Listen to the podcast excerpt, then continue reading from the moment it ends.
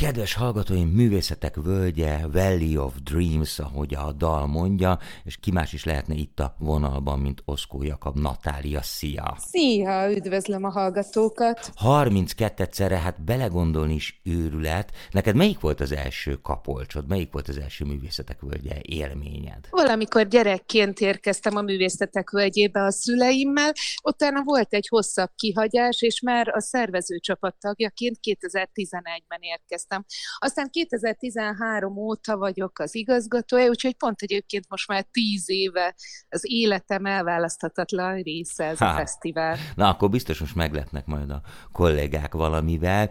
Azt akartam kérdezni, hogy azért folyamatosan hangoltátok ti a fesztivált, ugye? Tudjuk, hogy egyébként egy nagyon klassz dolgot vettetek át Márta Istvántól, de azért kellett hozzá némi fine-tuning, és amit az ember tényleg lát évről évre, hogy egyre fiatalabbak jönnek a fesztiválra, ami nem jelenti azt, hogy az idősebb generáció nem képviselteti magát, de valahogy cool lett a művészetek völgyére járni, bekerült ebbe a, hát nem is tudom, hogy fogalmazzak jól, szóval vannak nagyon fiatal, meg fiatalos fesztiválok, tehát oda, ahova a 10-20 évesek járnak, és a művészetek völgye is valahogy ebbe a halmazba került bele. Most ezt nem mondtam igazán jól, de gondolom érted, amire gondolok.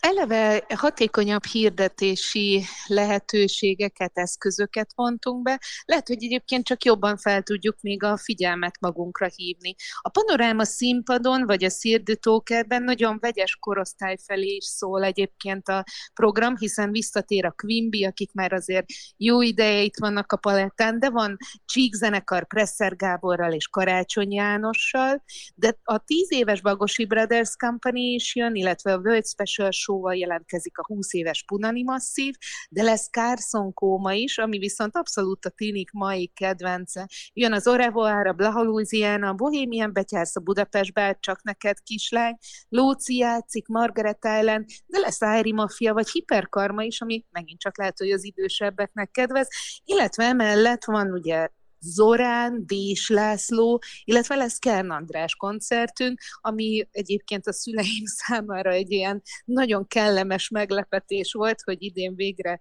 az ő korosztályukat is megszórítottuk, úgyhogy próbálunk mindenkinek egy kis csemegével szolgálni. Amellett, hogy ugye a könnyű zenére is koncentrálunk, itt pont az említett Szérdő Tókerben a Reszirkel Társulat, új cirkusztársulat Szóluszamár Mor előadásával is készülünk.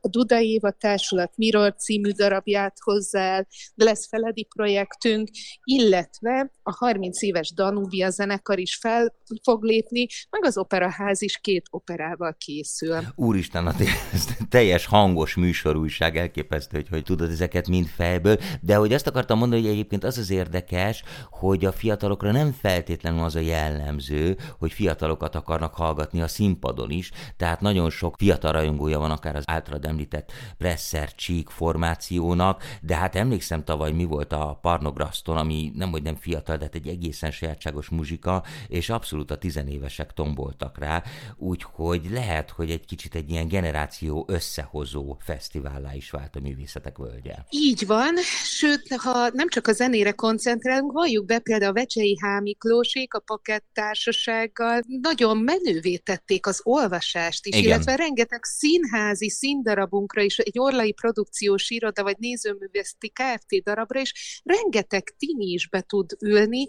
illetve beszokott ülni, kezd újra nagyon menő lenni a színház, az olvasás, úgyhogy sok irodalmi programmal készülünk nekik is a Kalákavás udvarban is, illetve a jazz programoknál Harcsa Veronika udvarával, vagy idén a Magyar Jazz Szövetség udvara is megjelenik a művészetek völgyében. És akkor említetted Duda Évát, tehát van kortás tánc is, és említetted a Danubia zenekar Hámori Máté vezetésével, ami ugye klasszikus zene, azért tudjuk, hogy ez mindig egy kicsit hát nehezebb falat, annak ellenére, hogy talán pont egy nyári fesztiválon olyan rétegek is hajlandóak klasszikusokat hallgatni, akik különben mondjuk sikítva kapcsolnának el a Bartok rádióról, de itt azért valahogy ez a, ez a műfaj is megtalál találja az utat a fiatalokhoz. Igen, olyan vicces kommentárokkal, amit az Óbudai a zenekartól kapunk, azt hiszem minden, akár egy Wagnerest is egy élvezetes, könnyed délutáni szórakozássá válhat.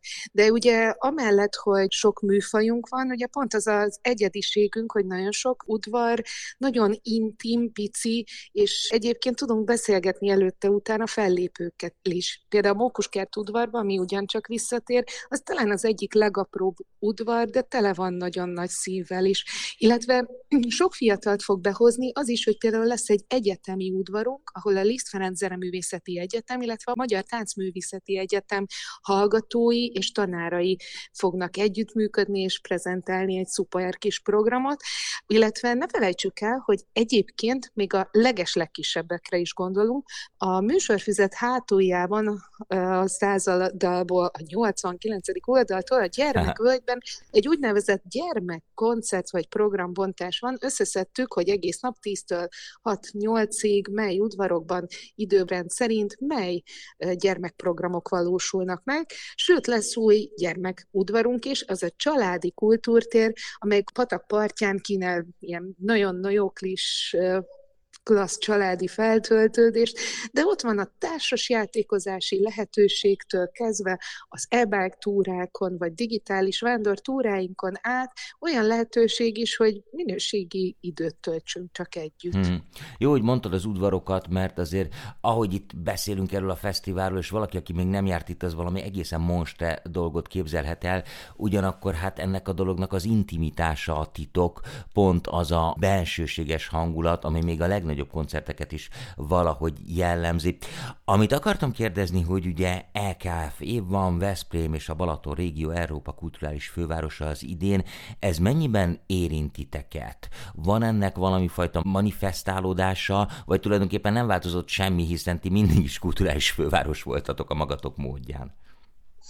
Természetesen nagyon drukkoltunk már a pályázatírás elejétől kezdve az egész EKF csapatnak, és segítettük ötletekkel őket, és hát most is ugye az EKF különböző programjai is bemutatkoznak nálunk, lesz egy EKF kiállítás, illetve az egyik közös projektünk az a Filmió udvarban, a nagy filmvetítések közepette, a közös Néma filmhez filmzenét pályázatunk, amit az EKF segítségével EU-s szintű pályázattá sikerült megnöveszteni, illetve felnöveszteni. Minden évben egyre nagyobb figyelem hárul a környezetvédelemre. Ugye egy fesztiválnak elvben óriási a karbonlábnyoma, de ti az első között voltatok, ha jól emlékszem, akik bevezettétek a repoharat. Mit tudtatok azóta tenni, vagy csinálni annak érdekében, hogy tényleg ne legyen nagyon komoly ökológiai hatása magának a rendezvénynek? 2018 óta közel 49 tonnáról visszanyomtuk 34 tonnára hmm. a hulladékokat úgy, hogy közben szinte megduplázódott a közönségünk. Tehát Aha. növekedő közönség mellett sokkal kevesebb hulladékot, sőt annak a hulladéknak sokkal nagyobb százaléka, most már olyan 60 százaléka az, ami újrahasznosításra kerül, szelektáljuk, eljuttatjuk a megfelelő helyekre. Emellett a csigabusz járatokkal most már Veszprémtől is, vagy Tapolcától is el lehet jutni a völgyfalvakba, de természetesen Kapocs, Taján, Dörögdis, Vigánpetent között is sűrűn lehet ezekkel a csigabuszokkal eljutni, és akár applikáción keresztül is figyelhetjük a csigabusz mozgását. Emellett egyébként kedvezménnyel lehet eljutni az ország több pontjáról is egyébként a volánbuszok, illetve vonatok segítségével, szóval érdemes ennek is utána nézni. Ezek is próbáljuk azt valahogy erősíteni a közönségben, hogy érdemes a közösségi közlekedést választani a saját autózással szemben, és inkább kikapcsolódni velünk. Úgyhogy nagyon sok kis összehangolt intézkedéssel sikerült egyre fenntarthatóbbá tenni a Művészetek Völgye Fesztivál szervezését, és innentől kezdve csökkenteni a karbon lábnyomát a növekvő közönség ellenére. Hm. Hát ezt öröm hallani, és tényleg én magánemberként is azt javaslom mindenkinek, hogy ne menjen autóval. Vannak limitáltan parkolóhelyek, még délelőtt családoknak, gyerekeknek akad egy-egy, de egy esti koncert esetén, vagy egy nagyobb rendezvény esetén azt gondolom, hogy reménytelen, és tényleg olyan jók ezek a csigabuszok, már csak azért is, mert közben meg lehet ismerkedni nagyon érdekes és jópofa emberekkel. Így van, és közös éneklések is kialakulnak a csigabuszokon, úgyhogy tényleg már csak önmagában az a közösségi buszozás is egy élmény. Hm. De Nati, amiről mindig elfelejtünk, vagy elfelejtenek beszélni, és azért egy nagyon fontos kérdés, hogy ugye ez egy élő terület, egy élő falu. Vigán Petendis, Kapolcsis, Talján-Dörögdis. Mit szólnak a helyiek? Tudom, hogy mindig ők nagyon involválva vannak, és nagyon sokan egyébként részt vesznek ennek a megszervezésében, és nyilván profitálnak is belőle, de biztos, hogy vannak sokan, akik csak hát idézőjelbe elszenvedői ennek a fesztiválnak. Természetesen valaki jobban tud kapcsolódni, érdeklik őt a programok, valaki azért dolgozik mellette, de szerencsénkre az egész, mind a három település úgy éli meg, hogy ez a fesztivál valami olyan, aminek az három település részévé kell válnia, meg meg kell maradnia, úgyhogy mindenki azért mellénk áll. Viszont sokan egyébként megnyitják a kapuikat, kapolcsi kékabroszos helyeket üzemeltetnek, vagy kitelepülnek akár az éltetővődgyudvarba, sajta, vagy egyéb termékekkel, szörpel, úgyhogy sokan sátrasztatnak, parkoltatnak, részt próbál venni mindenki a Művésztek Völgye Fesztiválban. Hosszú távon nagyon gyümölcsöző is ez az együttműködés, hiszen létrejött egy csomó olyan infrastruktúrális beruházás, ami egyébként nehezen jött volna létre. Van egy dolog, amit én mindig megszoktam kérdezni a fesztivál szervezőktől, ami lehet, hogy szakmai titok, de talán válaszolsz rá, hogy mikor kezditek szervezni a következőt. Már most egyeztettek jövőre, vagy azért megvárjátok a fesztivál végét? Az az érdekes, hogy már a mindig adott fesztivál alatt elkezdenek előjönni a partnerek, beleszeretni új helyszínekbe, megálmodni azt, hogy egy következő évben mit is tudnának a Művésztek Völgye Fesztiválon előadni, vagy hogy tudnának bemutatkozni. Úgyhogy gyakorlatilag az az érdekes, hogy már a fesztivál alatt elkezdjük szervezni a következőt, összeleülünk ezekkel a partnerekkel, meg a meglévőekkel, és igazából februárra már ki is alakul a program, programunk, március-áprilisban már csak a műsorfizetbe tördeljük be, illetve feltesszük a honlapra már márciustól, hogy minél hamarabb el lehessen kezdeni a programunkat tervezni a Művészetek Völgye Fesztiválon. Úgyhogy ez egy egész éves program, illetve szervezés nagyon sok ember számára, hiszen nagyon sokan állnak mellénk, és nagyon sokan teszik bele a szívüket, lelküket. Azt hiszem, ez az, amit lehet ezen a fesztiválon érezni minden szegletében. Ez így van, és hát nem mondtuk el, hogy a fesztivál az ugye július 21-én kezdődik, és július 30-áig tart, úgyhogy ezek szerint én 31-én fölhívhatlak, és csinálhatok veled interjút a jövő évi művészetek völgyéről. Nagyon nem csak viccelek, de mindenkinek nagyon javasoljuk, hogyha ideje engedi, akkor látogasson el a művészetek völgyében, mert elképesztően, hát én azt gondolom, hogy azért talán a leghang leghangulatosabb fesztiválja hazánknak, az biztos, hogy egyik legszebb helyen van, tényleg a Káli medence, hát nem is tudom, Peremén valahol, a Balatonhoz is közel, a Bakonyhoz is közel, szóval egy varázslatos hely. Oszkó Jakab Naktáliának én nagyon szépen köszönöm, hogy itt volt, és nagyon sok sikert kívánok. Köszönjük, és tényleg várunk mindenkit szeretettel. Jöjjenek feltöltődni hozzánk. Szerintem tényleg ez a az év legszínesebb tíz napja, és azt hiszem kell egy kis együttlét mindenkinek, hogy feltöltődhessünk az év szürkébb, kicsit hidegebb napjaira, hogy kibírjuk a következő fesztiválig. Köszönöm. Ez így van, én mindenképpen ott leszek. Köszönöm szépen, hogy itt voltál, szervusz.